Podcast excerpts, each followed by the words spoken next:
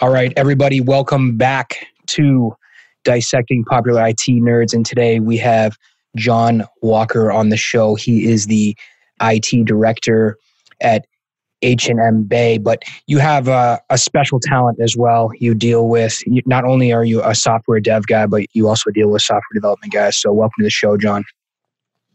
Thank you. Yeah. And I don't know this yet, but I'm asking you right now. And normally I talk about this first, but I never asked you last time. How did you get started in this uh, technology world, uh, anyways, to begin with? And or what was your first computer or experience with technology of any sort? Uh, well, it's actually a good story. Um, I all through high school, I was college prep, but I had no idea what I wanted to do. I wasn't really that enthralled with math. I I just really didn't have a clue what I wanted to do. And um, the one thing I was good at, or thought I was good at, was was arguing with people, debating things, uh, using logic against other people. But Oh, I man, did I not. The only thing that made the only thing that made sense for that was a lawyer, and I a didn't. know everyone talked terrible about lawyers back in the late seventies. They still do, but okay, really bad then. and then and then uh, and and then on top of that, I you know I came from a fairly low income family. The the the, uh, the prospects of borrowing all that money to become a lawyer just was really daunting. Mm-hmm. So I had really no idea. Um, and then my, my father, who had a, uh, a fifth grade education, he had to quit to school to work on the farm uh, when his father came down with polio. And um, he read the Reader's Digest, which was a monthly thing that came out, like a, a, a almost a book, a, a, magazine, but it was pretty thick, and he read yeah. it cover to cover every month. Uh-huh. And in there, he read this article about software developers and how in 1979, when I was going to graduate high school, and this was in 78, that there were going to be two jobs for every programmer that came out, and that there was going to be a high demand and these people were going to make tons of money and mm. and he's like uh, you ever thought about that? And i'm like no never seen a computer don't know anything about any computers. Reader's so, digest man i remember that being in the bathroom when i was a kid to be honest with you. My my mom always had that reader's digest sitting on the back. My, my dad read them book cover to cover. I mean, he he was he loved them. I mean, there was a bunch of and I, and I read some book. things that he gave me. Yeah, yeah, yeah, a little square magazine, yeah. and um, and so I was like, I I, I just you know, I didn't act on it. I just stuck that in my brain. I was like, oh, that was really weird. I read it and I'm like, hey, uh, what the hell? We don't have any computers at school. Yeah. Well, when it came time to sign up for um, classes the next time when I'm down looking at math classes. Voila, computer programming. Weird. class. This is in high school. This is in high school. Yeah, absolutely. So in 1970, so yeah. Yeah, well, it, it, was 79. And so I signed up for this thing, not having any clue really what this was going to be all about. Huh. And so I sit in the class and and this it was the most boring teacher I ever had in my life, which I've had had had her several times, Mrs. Dunning. Uh-huh. Um, her and her husband both math teachers, so boring, so monotone, but super mathematicians. I mean, really, were great at math. I took them for trig and and uh-huh. and, and and some other classes, algebra, and and she started talking, and she, this was overhead projector days. She throws the overhead project projector up there showing this program and starts to talk about it. And uh, I knew exactly what it was doing within minutes. Huh. I couldn't wait to, to, write a program. Do you it remember what it was like doing? That. Like, do you remember that? Like, what was do it? Do not. I do not. I do remember that there were 14 programs to write in the semester, and I had them done in two weeks. And she ran me out of the out of the lab because she said, I know you keep taking all your study halls and coming here, and I know you're really into this stuff, but we have so many people that are not being able to keep up and failing, and you need to stop coming to the thing. And it was like heartbreaking when what? I had to quit going. Yeah, so I couldn't go in the lab unless no one else needed it, and I had to wait till like the last minute. And like, so oh, if I had a gosh. study hall, I could go there during my the break between classes and see if anyone was signed up, and if not, I could talk, go in there. But otherwise, I couldn't. You know, that's that's amazing. Let's just talk about that for a second because uh, from a leadership standpoint, uh, a lot of times leaders spend 80% of their time on the bottom 80% of their people right? And then they've got and the people that really need and then they just you know the, the star players well let's like, see hey, here's what you miss. I, I, I hear where you're going with this but yeah. I, I, imagine you're younger than me so you don't know that this uh, this was one i'm going to call it a teletype. It was a it was one computer in the oh. back of her room in a closet. They built a special room around it, and it, and it was a freestanding computer that had a key keyboard yeah. and it had paper. It did not have a monitor. It had paper. And when you typed a line of code and hit enter, it typed out on the page. Wow. You would say it was basic, it was basic language, and you would say list, and it would list the whole thing, and then you would have to retype the entire line if you made a change. Uh-huh. It had a dupe key, but you'd have to dupe kind of like a card punch, but it was printing on paper and it was stored in memory somewhere. I don't know. The computer that actually processed the the program when you ran it was in uh, University of Delaware, uh, you know, two hours away in, in, in Newark, Delaware, and I'm down in Seaford, Delaware. Uh-huh. Um, and uh, there was no, I couldn't hang out there and help. yeah, yeah, There was yeah, no room. It was yeah, just a one person thing. It wasn't like a lab like you would think of. Like, so, so, so anyhow, after that class it was, was over, they took us to, it was a closet. And it then was, we went, I mean, like it was an early IT guy hiding in a closet. You got it exactly. So, but the, the, the the thing that was cool about it was my old man was the one that actually did it, and he never, to the day he died, he never typed on a computer or used a computer. So, you know, but it was his doing that got me to to consider it. Oh, that's awesome. And then, uh, okay, so I'm just curious. We got to move on from here, but I, I, I got to ask one more question. How do you remember your first kind of like real computer or purchasing a computer that that um, what was that? Well, yes, I do. I mean, as far as what I purchased, but I will say that after I went to Del Tech after that, this technical college close by, and I was able to hands-on uh-huh. run a uh, an IBM uh, 360 computer, okay. which was a mini computer back in that day. And then they got a 4331 the second year. And because it was a small school, basically you went right in the computer room and put your cards in a card deck or, uh, you know, tore your paper off the printer. So I got to use a real computer right away. But after, uh, I guess it was my second job. So I was in the mid 80s or early mid to early late 80s uh-huh. i bought a commodore 64 or actually i was given one. I won an award at citibank for this system that i wrote and you got to pick a prize out of a book and i picked the commodore 64 so that was the first one i ever owned. That's pretty cool. And um, what what what did you write to win the prize? Like what was that all about uh, well, uh, Citibank Delaware was a uh, check processing center, so they it's always the reason banking, they moved. Right? It's always banking and money always, that pushes it, huh? Okay. well, they they um they moved to Delaware, number one, because Delaware, a lot of banks did, because Delaware changed the laws in the 80s about credit cards so they could charge, you know, 22% interest. I'm, I'm, I'm, I'm not saying 22, I don't know, but the laws were much more lenient on what they were allowed to do. So all of them moved to Delaware. Pretty much all banks made a presence in the Wilmington area. Newark's just a little bit south of that, which is close to Philadelphia.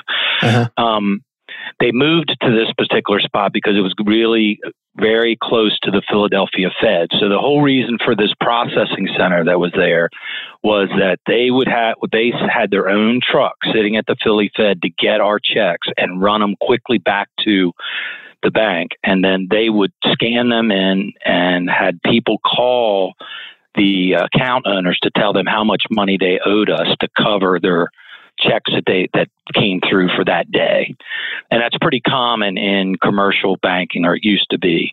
You know, so n- no one kept the money. You know, you don't keep millions of dollars in a checking account.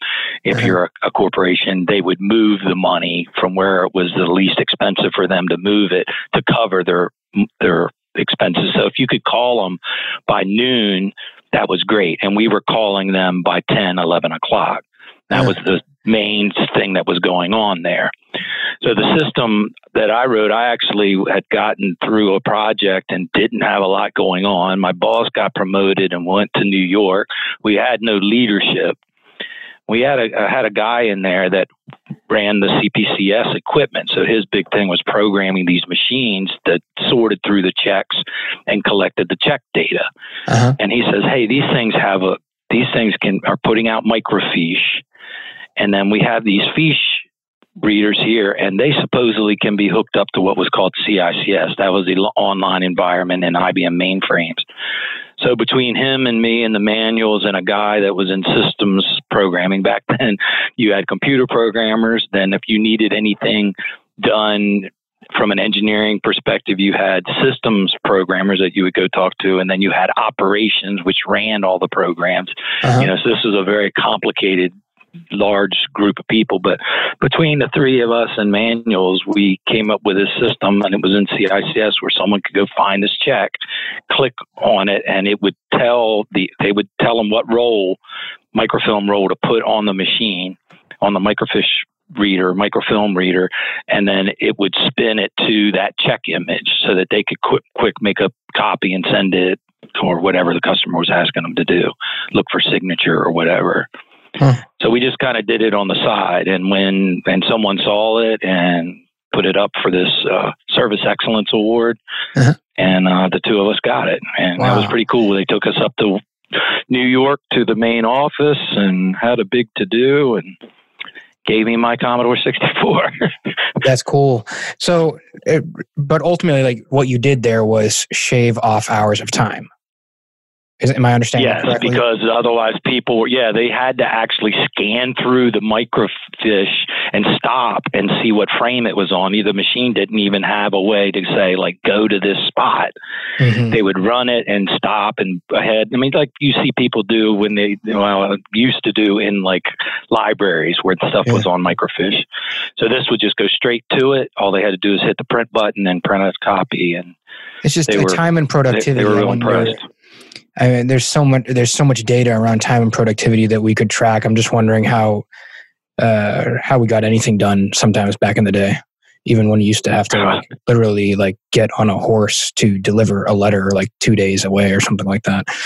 Um, so uh, amazing. So again, this the theme there just being again technology and software development and in gen, in general. I'm, I'm always talking about IT guys trying to create more efficiencies, more productivity because it makes a big difference to the bottom line. Um, and when we were talking the other day, you said, well, I hear a lot these days about IT guys having to be the creative business leaders, and I don't agree with that.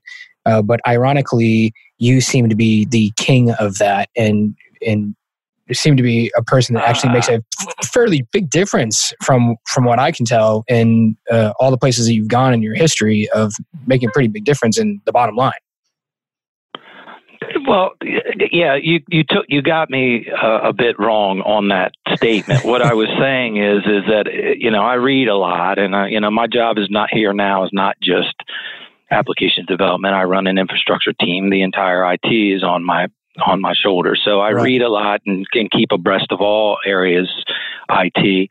And one of the big things that that everyone's talking about is that as to be a good IT leader, you need to be thinking about how you can generate revenue and not mm-hmm. not how you can cut costs, but how you can generate revenue. It's huge. I mean, it's written. Mm-hmm.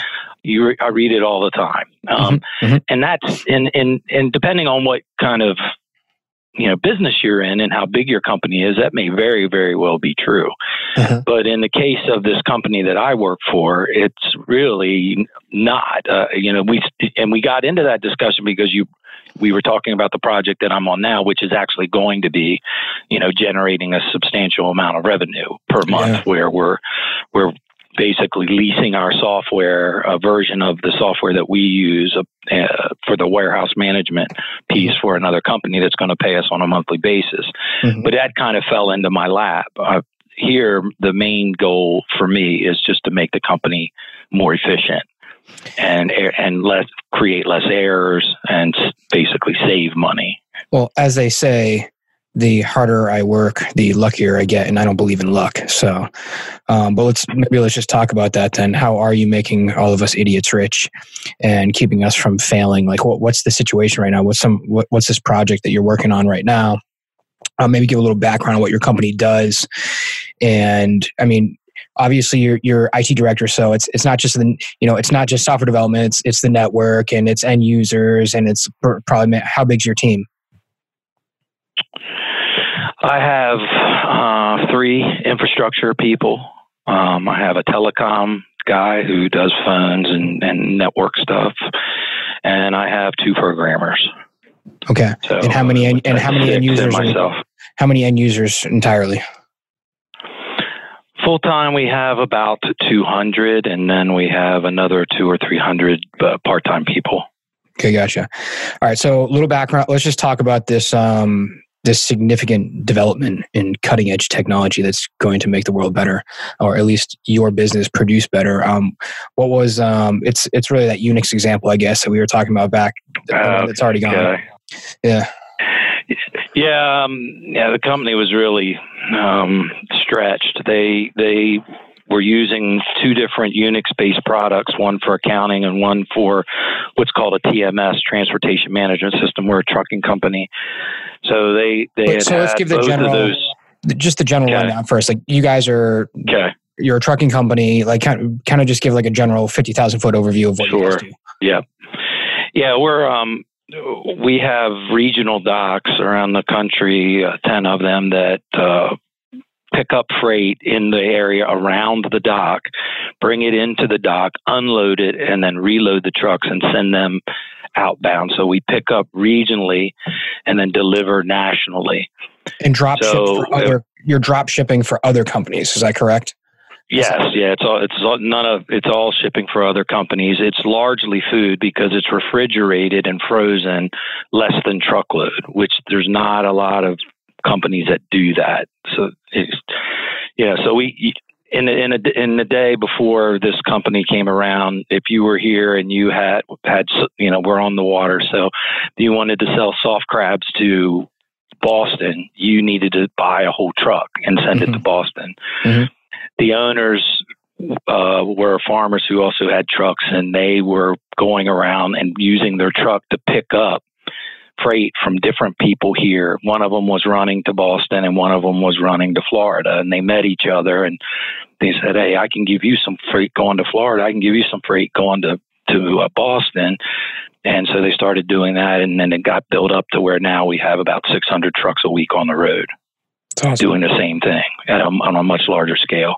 So we have these docks that have, like the one here in Federalsburg, Maryland, is 50 doors, 55 doors, and um, we bring in 150, 200 trucks, unload them and reload them and send them out all over the country. So, and, and they're not our trucks. So it's more of a, it's a lot of it is closer to banking than it is to trucking in that during the week if you go over here now in the main office there's a bunch of people sitting at a custom system you know building loads figuring out how much to pay the drivers, putting money in, giving the drivers advances, talking to the drivers that are on their, their loads about where to go and what their appointments are and helping them and making sure the freight gets delivered on time and that we get paid. Nice. And we do it, like I said, 10 different areas around the country. And so, so, so what was the problem that we were dealing with back in the day? Well, when they hired me, they they had two Unix-based systems that were 20 years old, and they had customized them, and no longer could move them to the next version of Unix. So it, the way it worked back then is your software was coded to the operating system, so they couldn't move up to the next version of the operating system. The hardware was also built around the operating system, so they were stuck on tw- really old hardware and they had no choice but to go to a new system. And the guy that hired me told me that they had looked at all the options out there and decided that they were going to build custom software. And I took the job. When I came in, I asked them for the requirements document for their system, and they didn't have any. So I really don't believe that they've fully looked at packages. But again, being a custom software developer, I didn't really care. I got to work and we built a system and it now runs a company. So it, it has a accounting back end, Microsoft Dynamics and Navision accounting back end, but the rest of it is all custom. And we so, only have those two systems. We don't have any other kind of stovepipe systems. That's it. So was there a problem that we solved? Was there an efficiency that was gained from from this, you know, upgrade or needing to upgrade? Basically. Oh my gosh, yes. If you're a software developer and you come to a company that tells you to build a custom system and they, they're using something 20 years old that was kludged together from two other packages, if you can't if you can't make magic, you really should just find something else to do for a living. I mean, that was the low hanging fruit was ridiculous. I mean, we well, had. Let's talk, I want to hear this. I want to hear the low hanging fruit because maybe I'm going to start. You know, maybe we should start like you know, uh, I don't know, software co-op. Oh my gosh, this software is, co-op. I mean, it's. I'm almost embarrassed to say because you know I don't know if I should bear our dirty laundry that way. okay, never mind. Well, 15 years ago, no, I'll go some of it. I mean, it, it's all good because it's all been put behind us. It's history now. But well, it just shows I mean, that you, uh, guys are on the cutting edge. I mean, you guys are not. It's not like you were sitting around. Some people sink the ship. Some people just sink the ship. That's true. That's so I mean, you guys didn't yeah. sink the ship. I we mean, did not sink the ship. We built a new ship and we're cruising. Yeah. All right. So, um, so what did we do? Well, they, they had the two systems. So the logistics package, you know, you, you have your orders and you have these manifests, which are, are the list of all the orders that go on the truck. Mm-hmm. And as after the thing gets delivered, all of the information's built into the orders and the manifest, mm-hmm. and you they did something that we still call a transfer, and you say this is good, bill it, and it sends it over. So at that time, it went from our uh, McLeod TMS to OSAS, which is accounting package. After that, if any changes were made, dispatchers would walk over to accounting. Like if they, so that was made when it got when it was done and tran- delivered. Now the customer starts to receive bills and they start saying, "This is not right. This isn't right." When if they had to make any changes, they would walk over to accounting mm-hmm. with an invoice in hand, marked up, and accounting would make the adjustments in the accounting system to give them a credit or a debit, uh-huh. and then type out a corrected invoice. That's what was happening. Pretty ridiculous. Today, today, when a dispatch determines that something is needs to be fixed on the uh, invoice, they click a button that will credit the order, credit the invoice completely, make all the changes that they need to, and then rebill it without leaving their desk. So that that was huge. Um, the the POD process is where proofs of delivery from customer or from the trucks come back into us, and we have to go back over those bills and see if anything was is wrong because that that happens before the customer actually receives the invoice. Mm-hmm. Now, then they would put all these invoices on their desk, go through it all, make up all the notes of what was wrong, put it in a folder with the documents, and give it to the dispatcher, dispatch manager that would need to fix it, and wait for those documents to come back. Mm-hmm. And then process them again until they thought it was right, and then release the truck pay, pay the truck, and send the invoices to the customer. And then maybe the customer now comes back again, and then it's physically walking. So there's multiple deployment issues of. Right. Yeah, gotcha and now all of the all of these PODs that come in, instead of there being folders running around in accounting and in dispatch, that all gets scanned and imaged in. And actually now 90, nah, probably not 90, maybe 70 percent of the the truckers are going to the tr- a truck stop and using a, a, a system called Transflo Imaging, where they scan the documents and email them into us. Mm-hmm. So they are electronic from the very beginning. But either way, they all all end up as PDFs they have dual screen systems where the in- invoice comes up on one or the POD comes up on one screen. Mm-hmm. The data from our system is on the other. They match it up. If anything's wrong, they drop a down and say this needs to go to claims for them to work on it. Mm-hmm. They say this needs to go to dispatch and they process it and they move on to the next one once dispatcher claims does what they need to do, which would be process in claims process a what's called an OSD, overage, shortage, or damage, and process it, mm-hmm. and it it automatically brings the document back into their queue for them to rework it. So we went from I think we had like 22 people in in our truck pay department. We have like four now. Isn't this amazing? And, and and the whole goal wasn't really in my mind. My goal, you, you, your goal should never be to eliminate people to save money. It should be this process stinks, and I'm going to fix it. If that means less people, fine. If it means the same people get it done very quickly and sit around on their hands, that's not my issue. To me, that's a backwards goal: is to reduce labor. You should look at the processes and fix the processes. And that's what I did. They were pretty agitated at, with me probably at some points because it took me to write the specifications for what we did probably mm-hmm. took me seven or eight months. They uh-huh. they might have thought it was only going to take a month. Mm-hmm. Mm-hmm. And then you know I'm telling them, hey, I'm not done talking to all these people. You need to hurry up and do it. Well, this you know you can't rush this. And Talk to me about that. I don't know. They probably talking, had doubts. You were talking to people. you're you're a software guy. You were talking. Oh yeah, you don't have any choice. You have no choice. How, so how'd that people. go? How were you talking to people? Like, what what were those conversations like? Just like, hey, why are you doing this, or why do you walk over here, or how do you? You you're like, no, I. I sat with them. No, uh-huh. I sat with them and watched them do their job, and I asked them why did they do that. Every time they got up and walked away from where are you going? Mm-hmm. Why are you doing that? Yeah, you know, and, and, and there were lots of documents that they were faxing, like for you know, load confirmations to drivers for for dispatchers. Now they hit, they're on the manifest. There's a little drop down box. They hit confirmation. It comes up, and they hit send, and they fax it or they email it from their desk. They don't have to get up. I mean, every all the filing cabinets should be eliminated in my mind. All steps people are making and going and using some kind of MFP, you know, uh-huh. a fax or a copier, that needs to be eliminated. Any you need to let people focus on thinking and doing their job and not mechanics. The mechanic stuff is is low hanging fruit. That all was eliminated on day one. You say that's easy, but that's uh, you sound like a very special guy to me. That's not uh, most people. Would, I mean, just that whole idea of going and sitting down. It, this this whole thing just it's, it's actually pretty mind blowing when you start to think about business and how everything works in America and the fact that everyone makes all this stuff work. Uh, I'm a simpleton. Um, I sell phones and internet. I know a lot about phones. I know a lot about how they work, but this is this is pretty mind blowing to be honest with you. To sit down and go through all of that. Um, so you sat down, you asked him, why are you walking over there? And we were talking the other day about, I wanted to ask you if coders could talk to people, what would that conversation look like, just in general?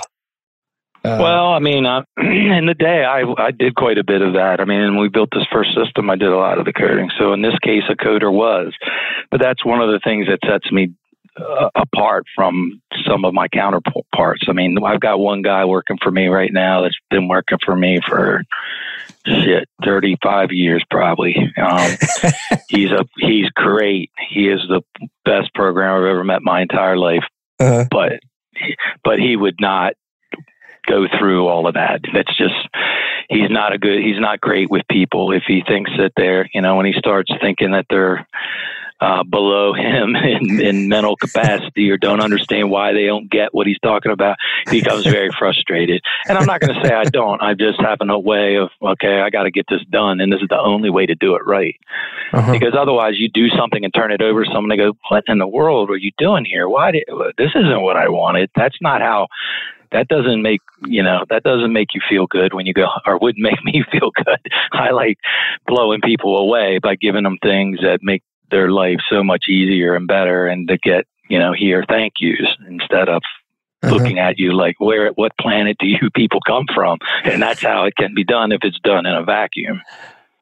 The uh, why, why are there not any more? I mean, why are there not more billionaire coders that you know? If we're if we're so smart, we can do all of these things. It's it's like you know it just seems like there should be someone that's going to come out of the woodwork here at some point. Maybe that's like maybe that's the Bitcoin thing or something like that. Well, it's di- yeah, but see, that's all different. I mean, the ones you know about that everyone knows about, they build things for everybody. They build, you know, let, let's go when you talk software. Let's talk SAP, right? This thing is built to handle everything everyone ever does. It's a whole different ball. And then companies you sit down with anyone that does that has these systems, and you know the SAPs, the Oracles of the world, mm-hmm. they'll tell you what they do, and there's going to be things about it that don't work exactly like they would want to. When you get to build them something from the ground up, mm-hmm. You make it work the way you want it to. I don't care about the company next door. No one else is using this stuff. It's mm-hmm. a completely different paradigm. Mm-hmm.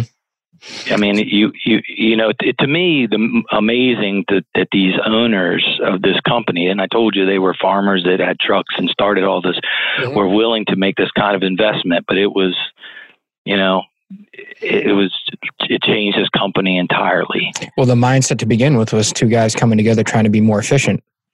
So, exactly, why would they? Why would they not do that? It's like it's like what started the company uh, multiplied to like a 10x factor. So I don't. To, to me, well, I guess sense. you're right. And then I guess on top of that, they decided to go the package route, and that didn't work for them. They had to modify it, and then in the end, they had to throw it away. So I guess what's the package yeah, route? What's prob- the, explain that? What's the package route?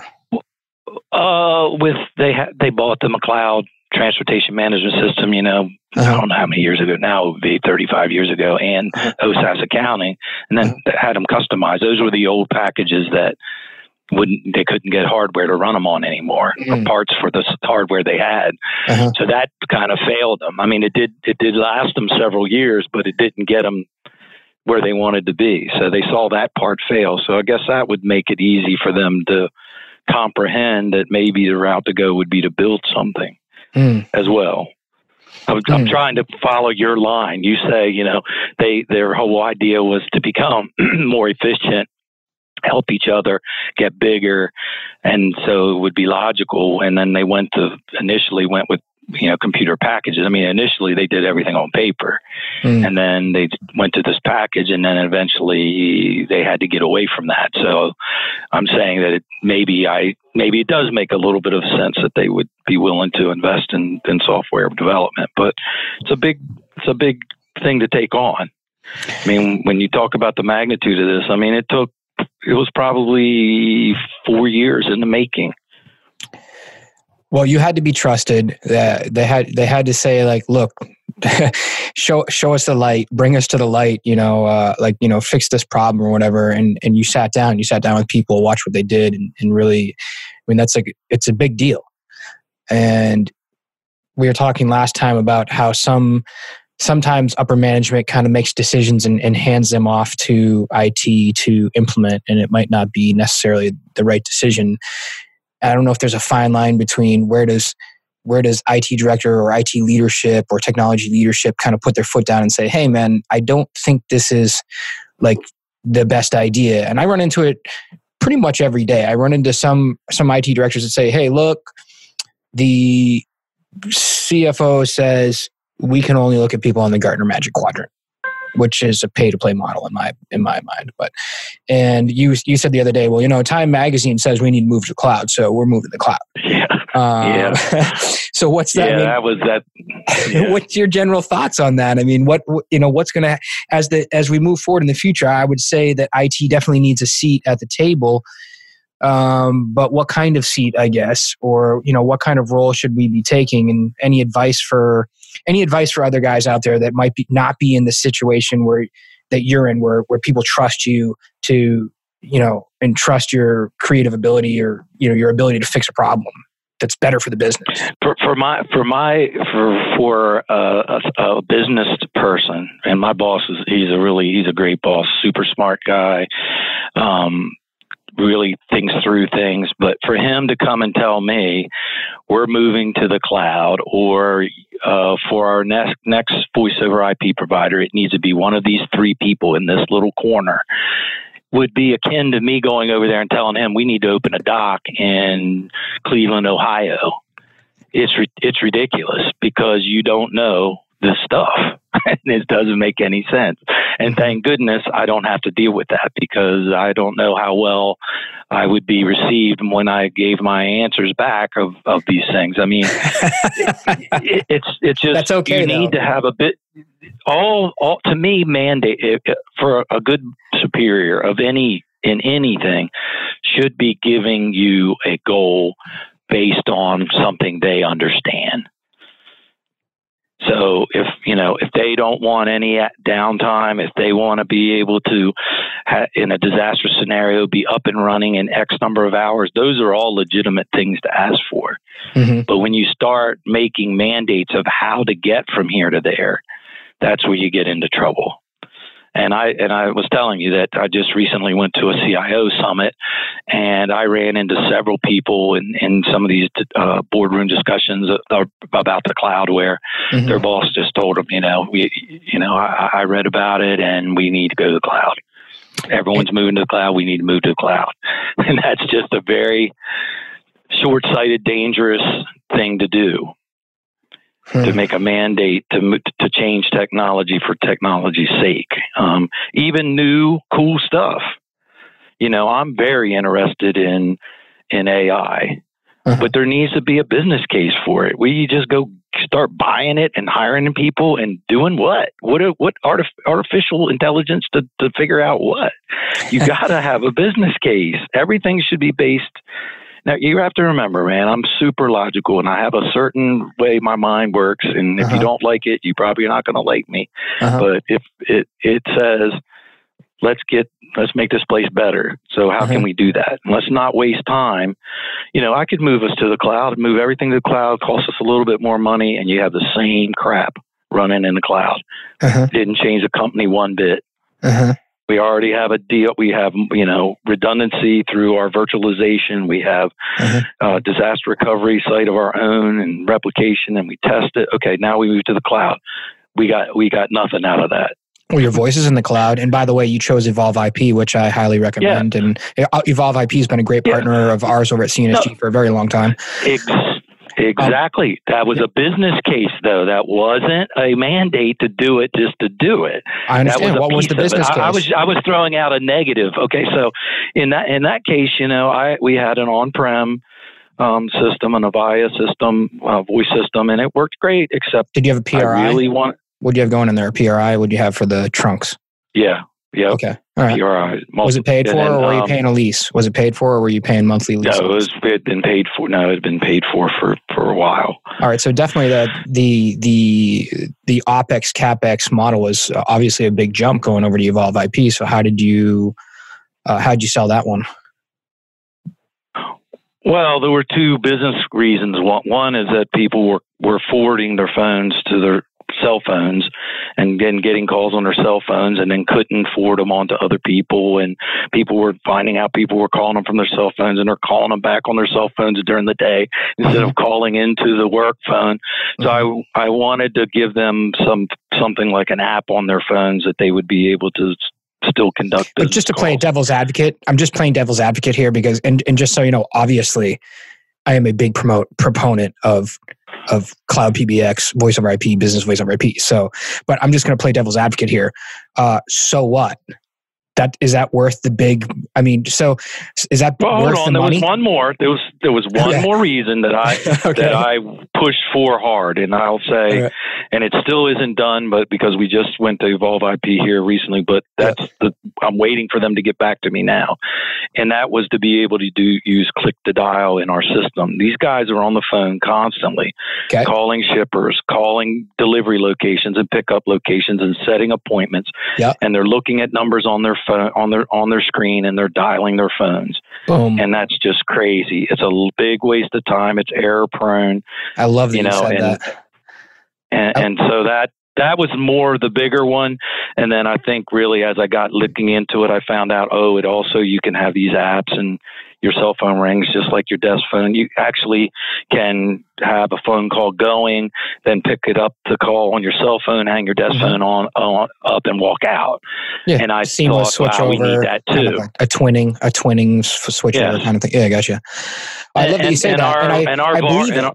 I believe it if you okay. say it because you're a, you're kind of like a you know we're not going to the cloud just because you know Time Magazine said we're going to the cloud. Like you went to the cloud and you really do see a return on investment there, or like you said, error prone. Absolutely. Well, we we really it was it was it was a win to win for us because once I started looking, you know, well, first first off, it wasn't a win because I trusted our our Avaya rep and our our I'll call them partner, if you will.